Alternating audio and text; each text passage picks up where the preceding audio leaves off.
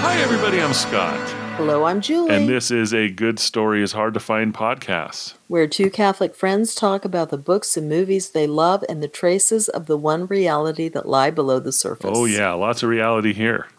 Is and there? Is it's all over. It's in Oh. it's in London. We had to go to London to find Well, I know it's in reality. li- yes, but I don't.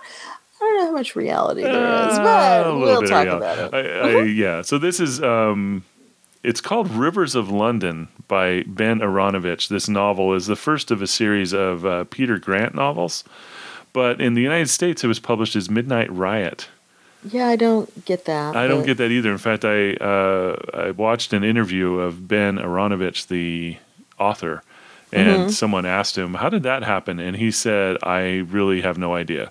He said that he he was a brand new author. That was his first book, um, and when it got to the United States, that's what they wanted to do, and he had no power whatsoever to say Yeah. no. And he said, "I think it was a big mistake because."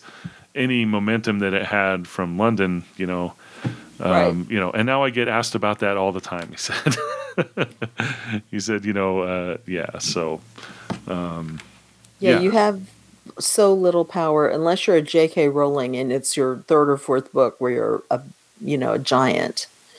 And I guess now he's more like that because it's a long running series. The they call it the Rivers of London series. Rivers of so- London, yeah, Mm-hmm. yeah, and Rivers of London is such a perfect title too. It works so well. It works really well. Yeah, They probably thought it sounded too pastoral. maybe you know, and um, I I also I listened to the audiobook uh, because Oh. you said I should, and my goodness, um, it is amazing. Um, gosh, who read that thing? Um, I need to look up his name. Kobna Holdbrook Smith. Okay. Unbelievable narration. I mean, just absolutely terrific. Highly recommended. Most of the book he's reading as with an accent, and I've heard him speak regularly, and he doesn't have this accent. You know, really? Wow. Yeah, and Mm. but this is kind of you can tell the person is black. You can tell they're from a little bit lower class, not not Cockney, but just you know of the of the people accent. And um, but then when it comes to doing um, an upper class person, like Detective Nightingale, he is just spot on Hmm. upper class white accent for a British guy, and it's just I mean he is just phenomenal. This Yeah, narrator. It's just a home run. Mhm. Really, really great. Yeah. Um, so, yeah. So, uh, yeah, highly recommended. Um, and it is the first book in I don't know how many um, on Audible. Eight books, maybe. Okay. Yeah. And there's some novellas, a, a novella or two, and there are a few short stories. yeah. Yep. And he's also got a series of graphic novels that use uh, Detective Peter Grant as the main character, who's the point of view is told from. Hmm. There are a couple of the books they're told from a different point of view. One is uh, Peter's cousin later on, and one is of a guy in Germany. Yeah. Who does That's what the- I I'd heard. Yeah. Yeah, it's an interesting book. I, I liked it. Um, He said it was But- fun to look up the police procedures in Germany, yeah, and he said he said they all have forms for that in Germany. There's a form for everything in Germany. of course there is. but um, anyway, Mhm. so that's kind of veering off course at this point in the podcast. But it, it there, I found these when there were maybe three of the books and got the audiobook and i think this is a time when i was in florida it- maybe my sister was gone and so she asked me to come down and hang out with my mom while she was out of town and um, i had enough time to listen to audiobooks pretty thoroughly and i just devoured this one and immediately got Yeah. the next two And you They introduced me so to it. Yeah. okay Yeah, you introduced me to it, and um, yeah, this is my second reading. I haven't read past this yet, but I do plan to. I do enjoy it quite a bit. Um, so yeah, it, it is a, a nine book series at, at the current time, and um, it centers around a person named Peter Grant, who in this book is a fairly new um, constable who is trying to discern where in the police force he's going to end up. You know, so I guess there's this process there where you get to a certain point and then they assign you somewhere. You know, like uh, th- there's lots of different divisions that you could end up in. But as he's trying to figure this out, he's on a uh, murder scene or at a murder scene, and he's looking around trying to, you know, make his mark so he can end up somewhere that's not a desk job. And uh, um, then someone says, "Hey," uh, or he he encounters someone who starts to tell him, "Hey, I've seen, I saw what happened," and uh, he's like, "Okay, well, what's your name?" and um, turns out that this thing that he's talking to is a ghost. And yeah, he discovers he's transparent. right, he discovers he's transparent. Right. So, um, so from that moment forward, um, he's discovered that he has a talent that he didn't know that people had, and um, then later on discovers that there is a division in the police department for which people with that talent uh, excel or in which right? You know it, it's a whole like supernatural section of the the police department that well, he didn't know existed. and that makes it sound as if there's a whole division and there isn't. There's one man okay. and that's detective nightingale. One one guy yeah. One yeah, one wizardly he is the fella. one person and it's called the folly. And that's where that's also the name of the building that they live in which is a big grand sounding building that at one point did have a lot of people and nobody talks about or knows except Nightingale why there aren't all those people anymore. You do discover that in later books. And it's kind of just briefly referenced here, but not in a way that makes you notice it. And the th- interesting thing about, you know, Peter Grant is it it seems as if I mean, he's got the curiosity to notice things. Although what it does seem as if and maybe this is coming from other books, it's something you can be trained in. Hmm. You know, it's not just that he has this special talent that's suddenly okay. shown. He is a curious enough to talk to this person and he's able to see that, you know, something's weird and the guy says, I'm, you know, I'm from such and so, I'm a ghost and blah blah blah and here's what I saw that happened. But the other fun thing I like about this book is that he actually is assigned to this murder case, not assigned to the murder case. He's assigned as a very low new working constable just to be there patrolling. Mm-hmm. yeah. to make sure that nothing's being bothered. He's not there to investigate. He's not there to do anything else but walk the beat. And so it's while he's walking the beat that this person comes up and says i saw what happened i'll tell you. And it's because of his curiosity that he notices other things and so, because he's such a new cop, and his friend Leslie, who also is a new cop from the same class, is there, and they they will talk about the case, and they wind up being at a second murder that um, gets both of them drawn into it in the department more. Mm-hmm. Um, that you hear about all the police procedures, because at base he is a policeman first.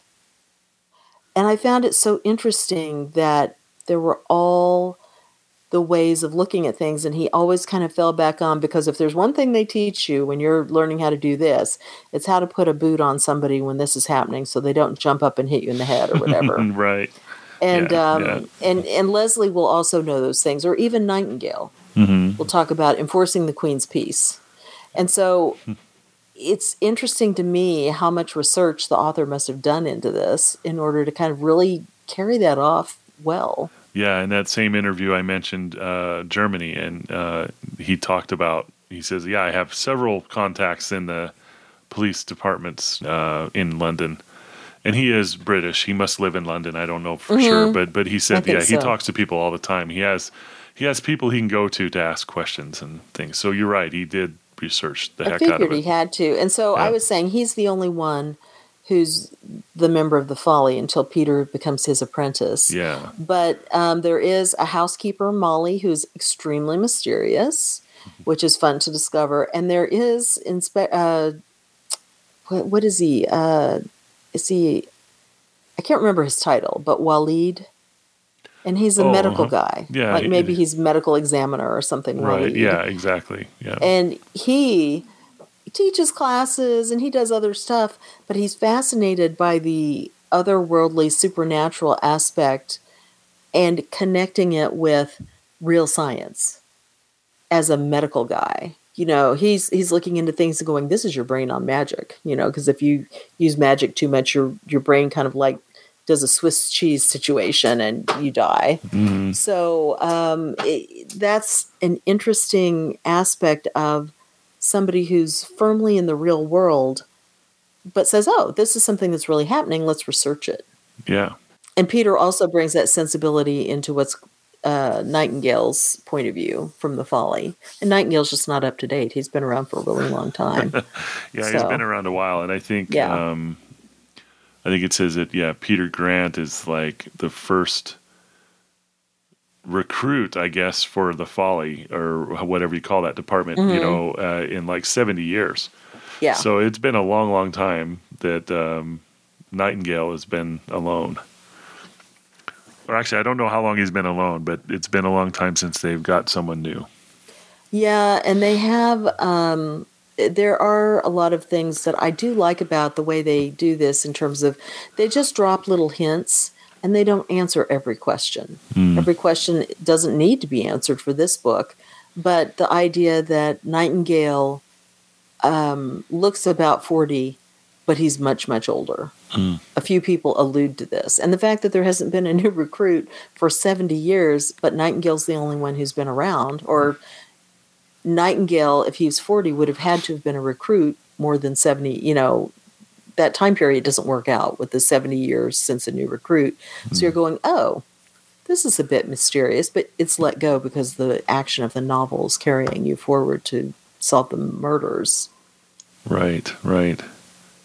So yeah, so that's the basic uh, premise, and I don't know how much deeper we want to get into details before entering into spoiler Yeah. territory, but it, it's kind of got a tone not unlike a Neil Gaiman book, um, not unlike a Harry Potter. It, it's sort of a mash-up of those, I guess. Um, you know, uh, Harry Potter's mentioned in it. You know, Yeah. there was a funny line in that that just made me laugh out loud when I heard it, but it said something like, you know, isn't this just like Harry Potter? And he said, no. And he said, why? And he said, well, it's because Harry Potter is a fictional character. Oh, oh, Well, okay. Yeah. yeah. Well, and it is firmly set. hmm As much as a book like this can be, it is set in the real world. It is. And, And, and, Neil I, Gaiman yeah. will take you to other worlds Mm. to do his thing. Very and true. Mm-hmm. Um, so will Harry Potter or most of the other books like that. It's like, oh, there's the muggles and there's the invisible world. This is like, no. This is streets of London. yeah. Yeah. Um, this is the real policing world. This Mhm. is things happening to people. But so this is really set in the real world, even though there's all these layers of things that nobody knows about. And of course, in that way, it's very much like being a Christian Interesting. or anybody yeah. of real Mhm. faith. You know, Oh, it's- that's cool. That's a nice observation right there. That's neat. Well, yeah, I was just thinking it's it's we see the world and we look outside and we see trees and we see all this stuff and but there are layers and layers of things going on underneath. Hmm. And anybody who's a devout person of real faith knows there are connections you make with things that can't be explained very well to anybody who doesn't see them. There are things that happen that you go, I can see these three things are connected, but to somebody from the outside, it's a coincidence or Hmm. whatever Yeah. Right. You know so it's just um of course not like the book but that's what it's playing on and everybody's ready to believe that you know it's okay when it's a book and it's about magic they don't want to believe it if it's for real Well, I just love that observation. I'm just sitting here thinking about it. I love it. Um, eh, when I was looking at some reviews of this book, one of the appeals is how it is set in London. You know, like um, the places that he talks about are real, Mm-hmm. and you know, um, you know, Charing Cross and uh, Covent Gardens, I think is what it was called. You know, Covent things Garden. like yeah. So all, all these places are uh, places that are really in London, and um, apparently he's accurate enough that it's a huge appeal for his novels. He really takes the time to to really place it in the in the real world, and uh, readers seem to just love it. Well, and clearly, and I can't remember if this is actually Peter Grant's character mentions this, and maybe in a different book, or if this is Ben Aaronovitch. Somebody studied architecture. Hmm. And so, what you'll see in these books continually coming up are snarky comments about modern architecture, sucking the soul out of things. Oh, interesting. And so, Yeah. as you go on and read further into the series, that becomes really more and more apparent because he'll talk about, well, they were in this building that was made for this, but you could see where somebody had gone in and thought maybe they should do this with it for modern times. And so they had ripped this part off and left Oh, you with this thing. wow. And that's one of the things I've I've loved the most is reading those comments about stuff like that because I tend to feel like that about new architecture Yeah. a yeah. lot of the time where he's okay so he says city of westminster's magistrates court is around the back of victoria station on the horse ferry road. It's a bland box of a building built in the 1970s it was considered to be so lacking in architectural merit that there was talk of listing it so that it could be preserved for posterity as an awful warning Inside, the waiting areas maintained the unique combination of cramped busyness and barren inhumanity that was the glory of British architecture in the second half of the 20th century. So, I mean, you cannot get more pointed than that. For sure. and it just keeps going the whole way through. Oh, through. that's something. That reminds me of. Um, I have not been to Paris, but my wife Oh. has. Um, but there is this building in Paris that is like a skyscraper, big black block skyscraper that apparently Mm-hmm. you can see from anywhere in town. oh, how awful. and it's like it's you know you have this this beautiful architecture all around and then you've got this modern thing The finger of doom. it looks like a it looks like a monolith from 2001 but yeah people comment about that all the time i guess and then in london they have like you know when i see pictures of london there there are a few really modern buildings i'm i'm thinking of one trying to think of what it looks like it's kind of like an acorn or something um, that that doesn't look like it belongs there Yeah. um, so yeah, um, and then they have a big Ferris wheel kind of a thing, and oh, yeah, the eye. the yeah, that's what London that Eye. is. Okay, and then of course Big Ben and that stuff. You know all these landmarks, and and I haven't been to London either, but I I sure hope to go. Oh, yes, you Yeah. must. Yeah. You would love it. Cool. Also, Yeah. Paris. Also Paris, France. Yeah, Paris, France. uh, too good, too good. But yeah, so that's what this book is. Um, it is fun. It is a fun, Yeah. fun book. It is them discovering who is the murderer of this string of murders that also have a side effect of causing chaos and violence all around the area where it's going on. Mhm. And it's really good. I'd forgotten a couple things of it, and I've read this probably at least three times. And um, yeah, and, And, it's ha- just have you read the whole series? fun. Um, all except maybe the last couple of books. Okay. Yeah, Mhm. I enjoy it a lot, and it's it's nice because you know you said Neil Gaiman, and I'm like, I love Neil Gaiman, but he can often have just kind of nasty things in there, Hmm. things that make you cringe, really.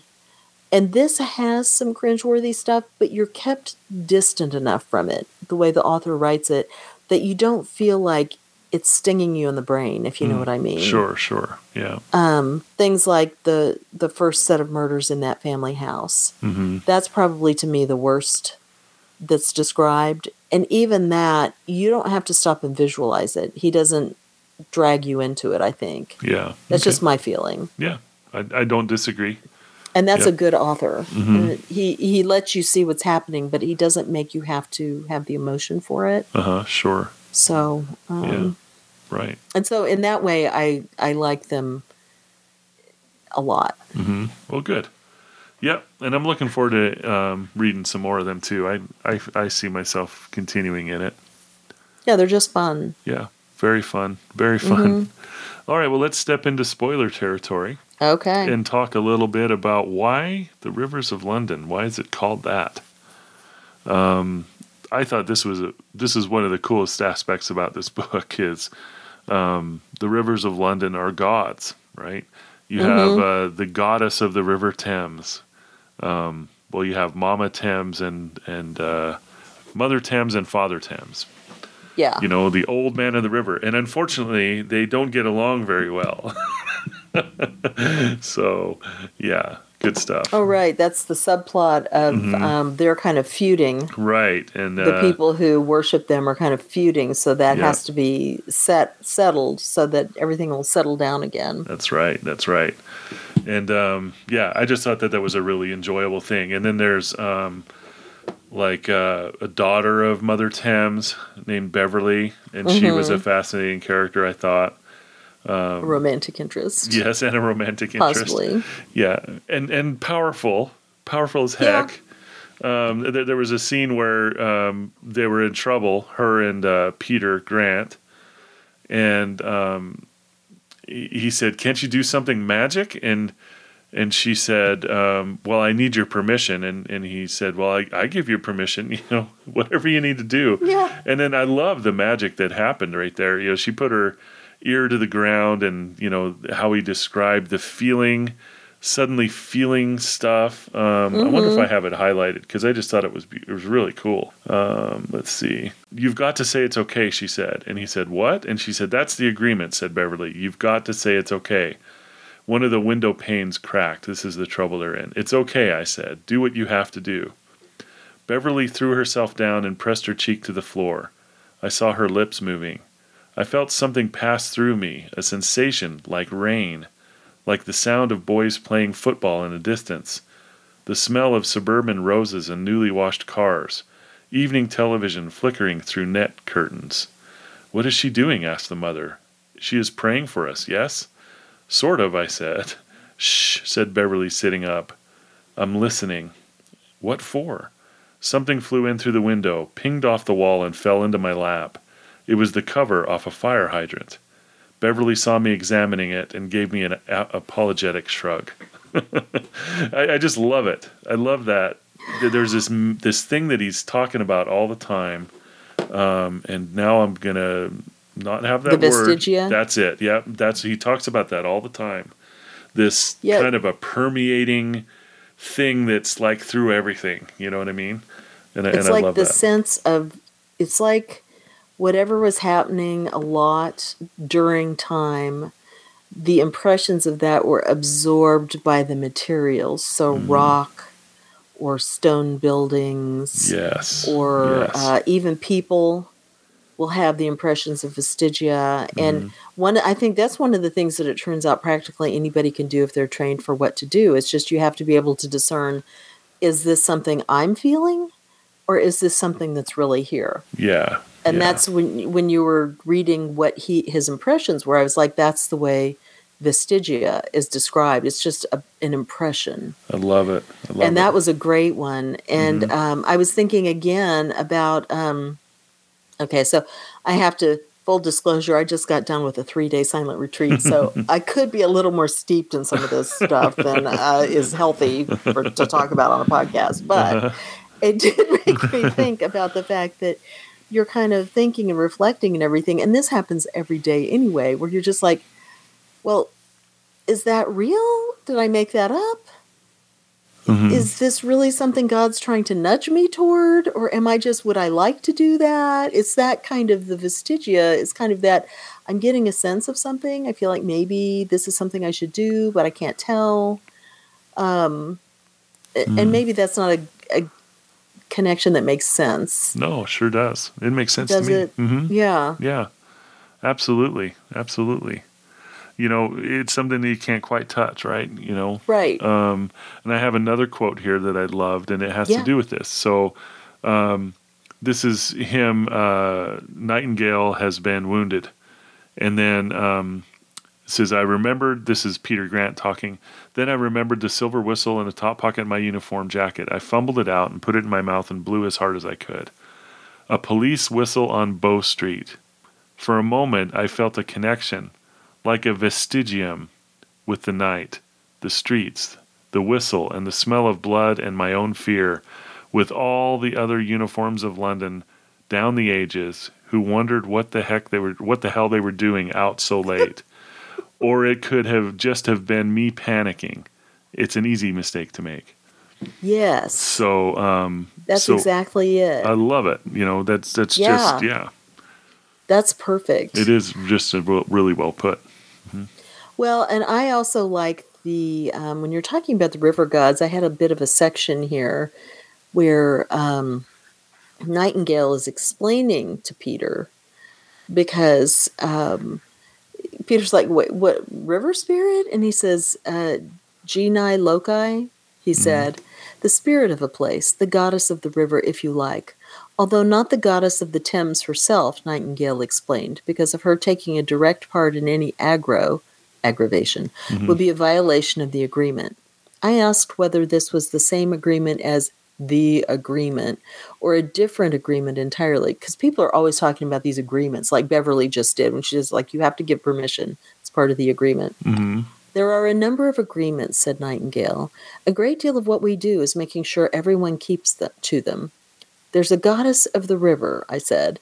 Yes mother thames he said patiently and there's a god of the river father thames. Are they related?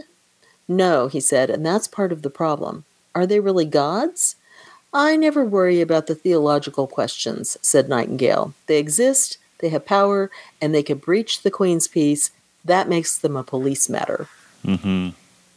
And I, I marked it because I really loved the police matter part, you know. Yeah, right. Um, and then just a few pages later, he's being sent off. Uh, Peter's being sent off to talk to Mother Thames, and he says, uh, Peter says, "And what do I and my unique insight say to Mrs. Thames?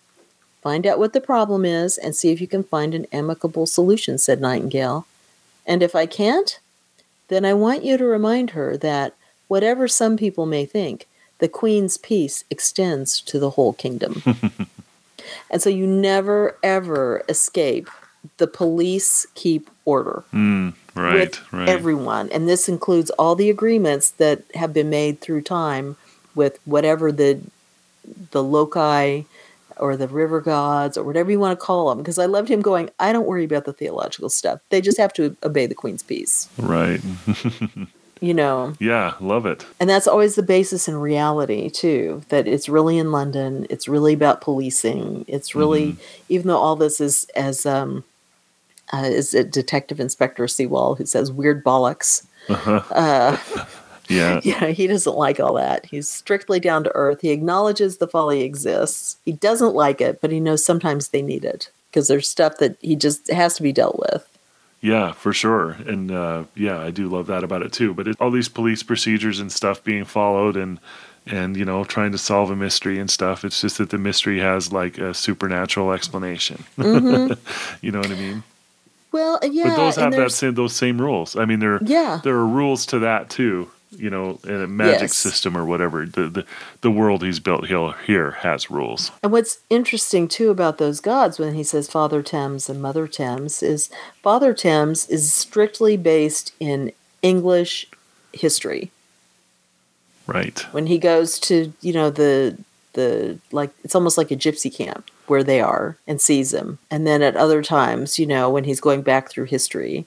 And then Mother Thames is strictly based in almost like um African Caribbean uh, black experience because nobody was taking care of that part of the Thames. And she tells the story of how she became Mother Thames.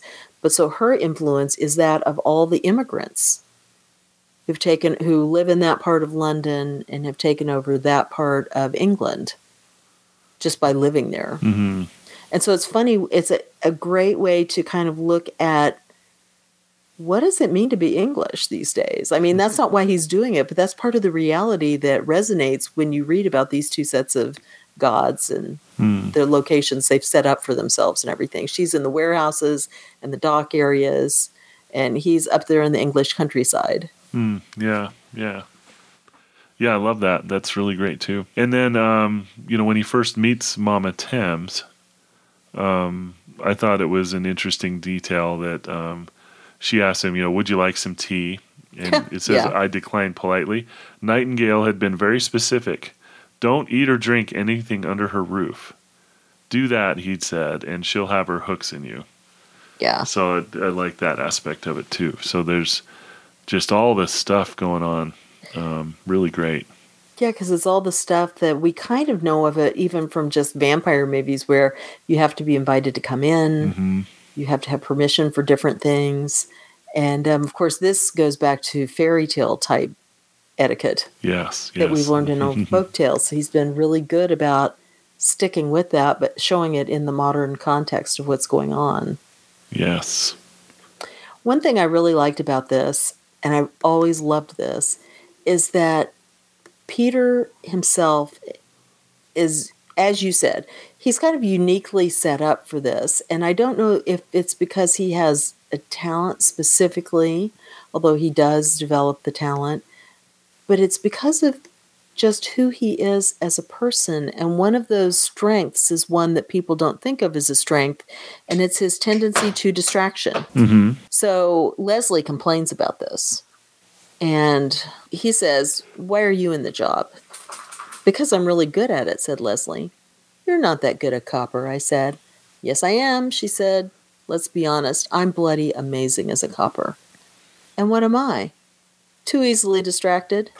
I am not.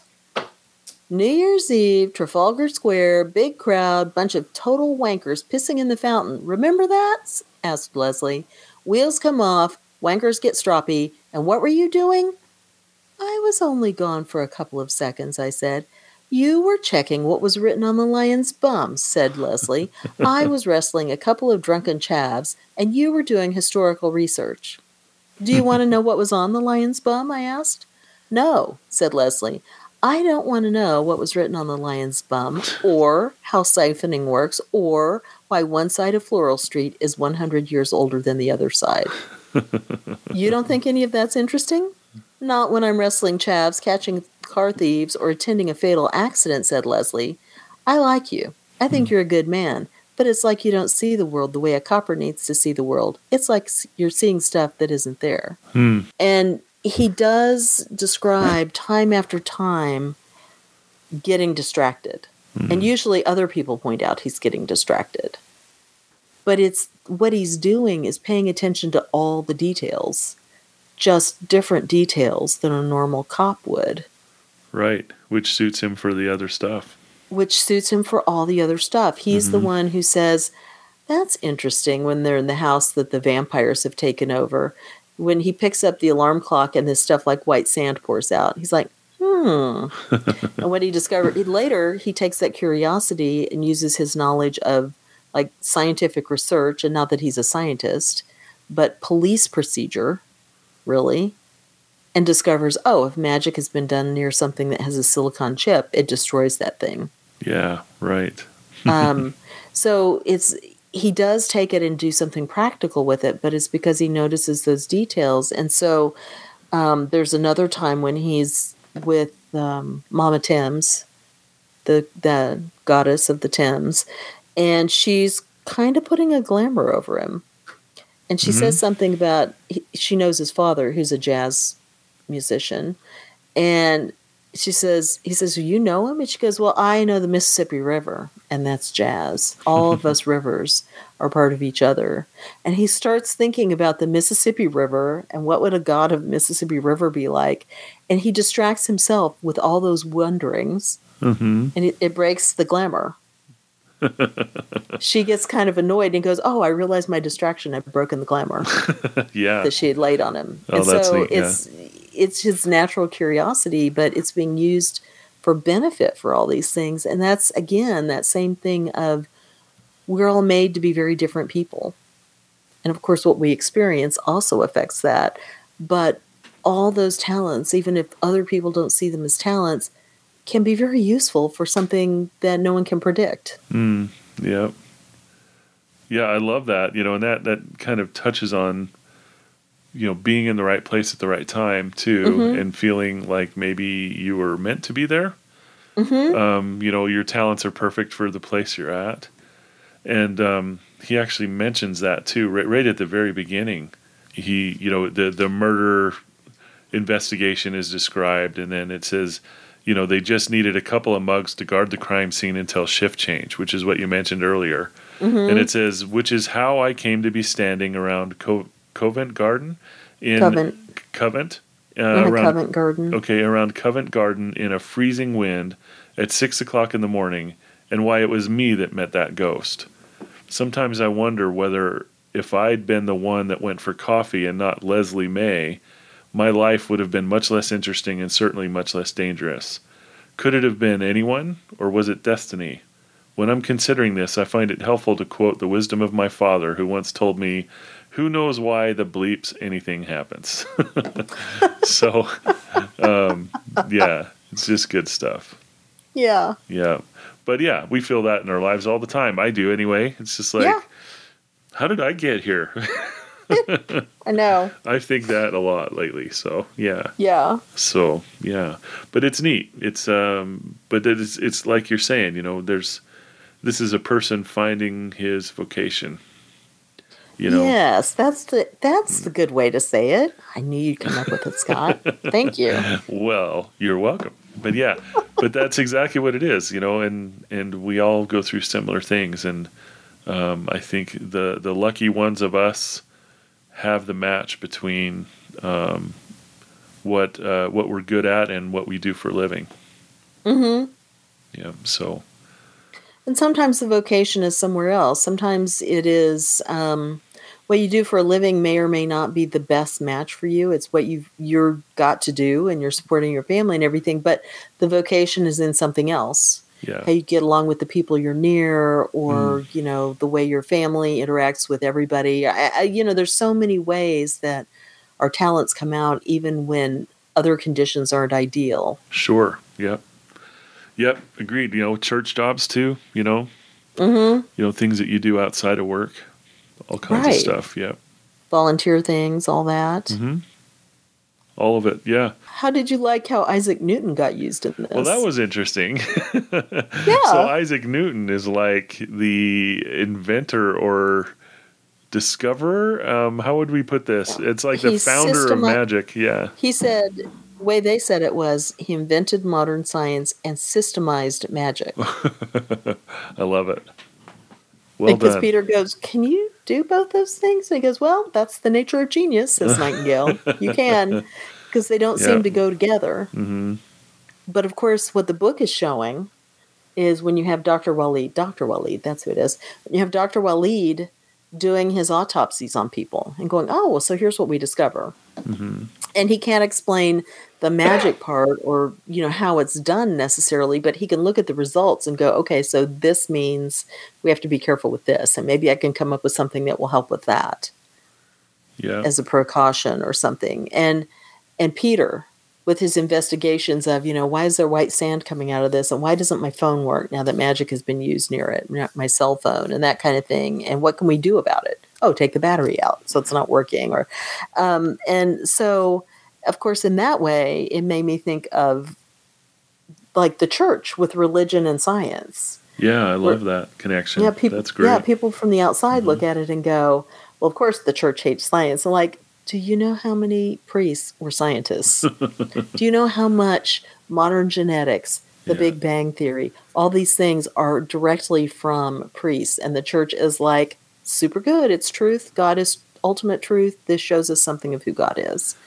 Um, and so, I mean, and I don't want to talk about specifics. This is just a general overview of this is the attitude. And so I loved the Isaac Newton and then the way they were showing this being applied in the book. I was like, this is just like the Oh, the yeah. church in that way. Yeah, I love it. I mean that that is really great. Uh, I hadn't really thought of it that way, but that's it. You know, Isaac Newton is um, scientist and magician.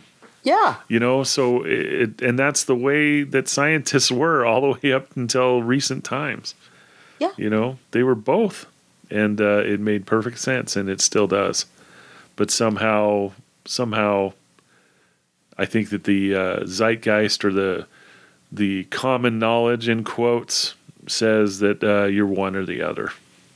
Yeah, the narrative has been changed and who is controlling the narrative? Yeah, And it's clearly not the Catholic Church who's continually going, no, really, for reals, these guys, no.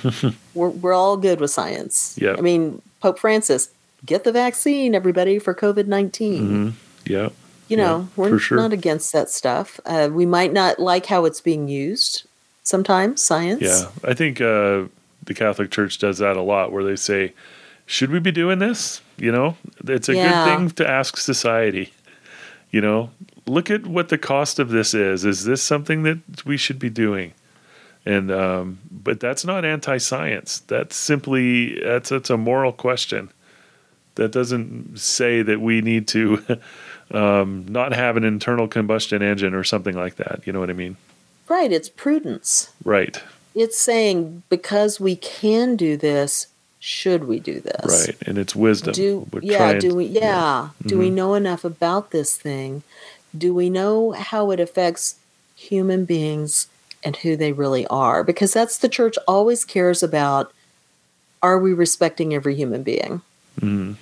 Are we giving them the dignity because they are all made in the image of God? Yeah. And that's what they're measuring everything against. And so sometimes what society wants doesn't take that into account. And so then you're looked at as a naysayer because you're against whatever it is. Yeah, and you're looked at as against science, but that's not what it is. It's like if Yeah. you're if you're crushing people to get at the goal, it's not good to do that. It just isn't.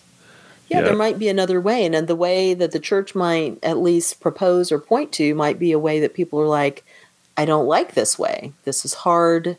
It takes longer. It does whatever it is. Um, but it's the way that respects everyone. And so Mhm. sometimes you're called upon to do the harder thing. Yeah. Right. Yeah. So, Yep. And those questions need to be asked. Somebody needs to be asking those questions. right. not enough people stop and and wait. Yeah. Yeah. So Yeah. Agreed, Exactly. but I love I love that thought that yeah, here's Isaac Newton, you know, presented in that way, and I thought I thought that was cool. But now to connect it in that way is just I, I really love that thought, you know. So the the presentation of a character who's both of those things, which is what we believe is normal, you know, Yeah. and it was normal throughout history until lately. right. So yeah, Yeah, exactly. Mm-hmm. Um, it, two things that see, that modern society sees as exact opposites, right, but they intersect, they do. and in ways that can't be explained. hmm You know, by Yep. If science can't explain anything, then it's not real, and then of course we know that's not true. We do. Yeah, absolutely Yeah. we do. No question. Yeah, so yeah, just uh and I'm trying to think of where else to go in this book, but it's it's just so fun. I just really Mhm. enjoyed the creativity. Um, you know, not knowing what's happening next, you know, although there is this this uh uh, there's rules in the magic and there's rules in science, you know, so they're they're related in a way, but that's not unlike Catholicism either, you know. And Right. when we think, you know, it's not uh, free of rules or Yeah. free of uh, yeah laws, I guess. Yeah. Um, sure. So, um, but that's that's kind of a similar thing. Um, Well, and everything he used, he did that really great thing of everything that got introduced even casually got used later. And especially this time, I was really able to appreciate uh, the Mr. Punch story. And this is, I don't know if you've encountered Mr. Punch, Punch and Judy I, before. I have. The only other place that I've encountered it was actually Neil Gaiman. Um, okay. In in some of his stuff. So There's a Diana Wynne Jones story that Mhm. um, does it, and I can't remember the name of the book right now. It's a children's book, and Mm. there are just references to it here and there. Like Agatha Christie will mention it because it's so very British, even though I guess the original stories were Italian, Punchinello, and all that. And I'm just like, I never understood it, not being British and growing up with it. I was like, this doesn't sound like anything that's fun to watch. This guy hitting the little, uh, yeah. the little Judy with the stick and all this kind of thing. and um, when they're telling the story in greater detail, I've always found it interesting in this book. And then this time, I really noticed when at one point Nightingale says, Well, he's not following the script exactly. We haven't seen Pretty Polly anywhere. And Peter points out, Well, there's so many tellings of these stories. Who knows which one he's picking? And I'm like, See, that's the clue. Uh-huh. Yeah. Of course, it's Leslie, it's Pretty Polly Right. and Leslie right. herself doesn't even know it. Mm-hmm. But it's the thing. It's he. He'll do this. He'll just drop these little things in there that are just part of a conversation and or little detail. And like Peter uh, bringing Toby home, the little dog, who had bitten off the uh, nose of the guy. Uh-huh. Yeah. Um, and because nobody else is there to take care of Toby. So Toby just winds up living with them. Well, Toby is hugely important later in kind of uh, stopping Molly from attacking him. Hmm. Because Molly loves Toby so much that when Toby gets in the way and is like, You're going to have to go through me, even though he's a little terrier, to get to Peter, she kind of comes to herself and is ups- very upset and leaves, you know, Mm, yeah. runs away. Right. And um, I like him going, I, I really should have gotten a bigger dog. But I'm like, Toby's just who you needed. He senses these problems. Yeah. That's it. Yeah. Yeah. I love that. But yeah, the- otherwise, yeah, go ahead. No, the the sensing of it, it's that's great, you know. So that Peter senses stuff and the dog senses stuff. Mhm. Yep. And I liked, Yes. you know, the, those parts, you know, where Nightingale was, you know, trying to teach him. You know, he says, "Okay, so what do you feel right now?" You know, and he's like, "I'm trying to feel what I feel. Let's see, what do I feel?" And then suddenly he'd get like a whiff of something. You know, like Mhm. uh, I remember it was like old sweat or something Mhm. like that. He would, he's like, "Hmm, yeah, there's something here. There's something going on here." And then um, there was a a ghost judge. Remember? Yeah, I know. I'd forgotten him. Yeah. yeah, Yeah. and then uh, yeah, he'd need to do a warrant, a ghost warrant. That was all good stuff. yeah. He, he takes his payment in power from the Werelight. Mm-hmm. Yeah, Um, yeah, yeah. and it was cool. You know, Nightingale says, "Yeah, give him what he needs." He's like, "All Yeah. right, here, Okay, that's here's some light." Yep. Okay. yeah. Yes. Very cool. Um, yeah, there were all there were so many fun details. I mean, we've just been talking about the big things, of course, and I guess if you're listening to this, you've already read the book. But Mm. Yeah. it's it's so much fun, and until you requested to read it, and I was like, okay, let's do it and see what's there. I found all these things, of course, that just were kind of interesting to think about Yeah. that we've been discussing. So for sure. For that's sure. part of what makes the story and the series work is he keeps it all true to the world that's been set up and he's not afraid to kind of let things mingle and see what happens the science and the magic and the um, the police work and the supernatural and the you know all the things it's it, and he's he's very skillful at it very skillful. It's it's uh, it's really great. Um, I, I really enjoyed it, just just quite a bit. You know, I like the tone of it. I like the details. Um, it, it's really just a good one. Yeah, and eventually, I think it's the very end of the second book, which introduces a story arc that goes on for the next few books. Um, But the next book is really fun because it looks at jazz. Oh, And of course, this is a connection to Peter's father in that way. hmm So you see more of his parents and everything, but it's also unconnected to anything else going on. And like I say, at the very end of it, something comes up that becomes an overarching story arc that's always there and being pursued. Hmm. But of course, there are either subplots or a main plot of a book where, like, that's kind of on hold. And he explores all kinds of things. He explores, you know, the what is really a fairy, the fae, hmm and it's a kind of fairy that Tolkien would approve of oh, nice. who always said, you know, these aren't little Tinkerbell type things. These are big um, and possibly dangerous creatures. It's, I mean, he looks at all kinds of big things from British folklore in that way, in this book's way. So it's, Yeah, it's that's- I like it. It's a very cool way to do this. Um, Mhm. Yeah, I like it. I like it. Do we Yeah. ever get to meet the god of the Mississippi River? No, he's strictly in London Okay. or in the British countryside. He's not Yeah. left England. So Well, it sounds like that's a book to write in the future. that would be fun to hear about the American side. Yeah. Of, you do meet in some of the other books. You meet um, someone from the FBI who's sent over because a victim is a highly connected American oh, cool. who becomes who who learns about all this stuff just through the investigation and winds up becoming kind of a regular uh, character who's consulted sometimes. So of course, as with any series, you know, you expand your group of regulars, but Yeah, yeah. yeah. Nice. Yeah, definitely they're fun. That's great. So, uh, one thing I wanted to make sure I mentioned Oh, yeah. did you know that um, our friends Simon Pegg and Nick Frost have a company that bought the rights to these books? I knew it had been bought a while back, but they haven't done anything with no, it, right? nothing that I've seen, but it's only been a couple of years. Oh, okay. Um, so hopefully it's in development, but I haven't seen anything that oh says gosh, it is. wouldn't that be fun? Yeah, and their their company was new too. They they did um, a series on was it Netflix or Amazon? I don't remember, but it starred Nick Frost and Simon Pegg was in it, but just barely.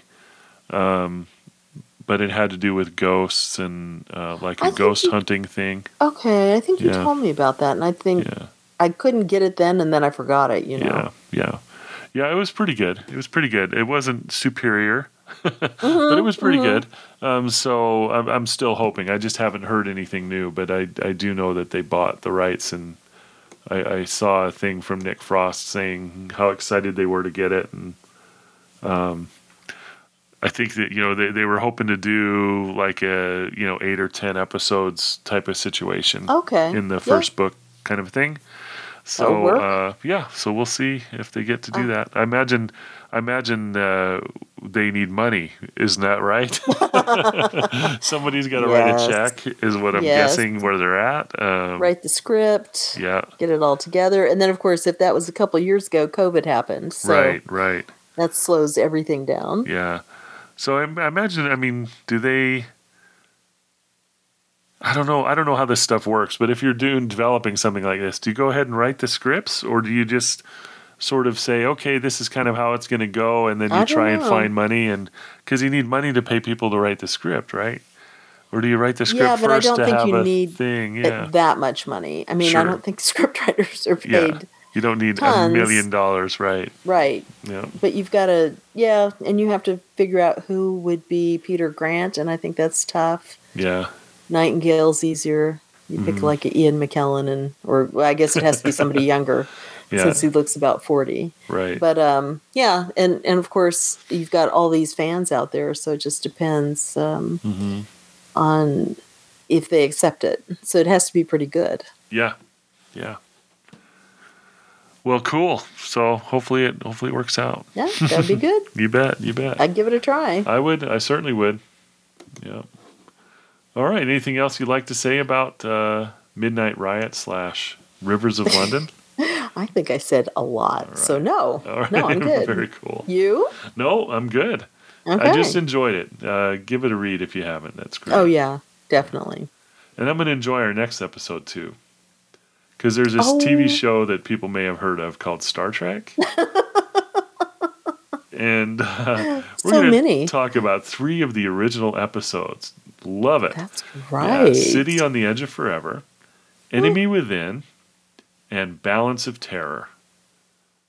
I love it. All it. three, All I three. think, are well. Well, certainly, City on the Edge of Forever is really well known, and I Yeah. think the other two are well known as good episodes. Yeah, I that people will say, "Oh, that's a good one." Yeah. So, um, yeah, I'm looking forward to that. So it was unanimous on the City of the Edge of Forever, and then each of us picked another episode to talk about. So Very cool. it was Yep. difficult. That'll be fun. down. That'll be Yep. fun stuff. Yeah, looking forward to it. All right. Me too. Okay. All right. Well, thanks for listening, everyone. Yeah, it's been a lot of fun. We'll talk to you in a couple weeks. And have a great one. Bye bye. yeah, bye bye.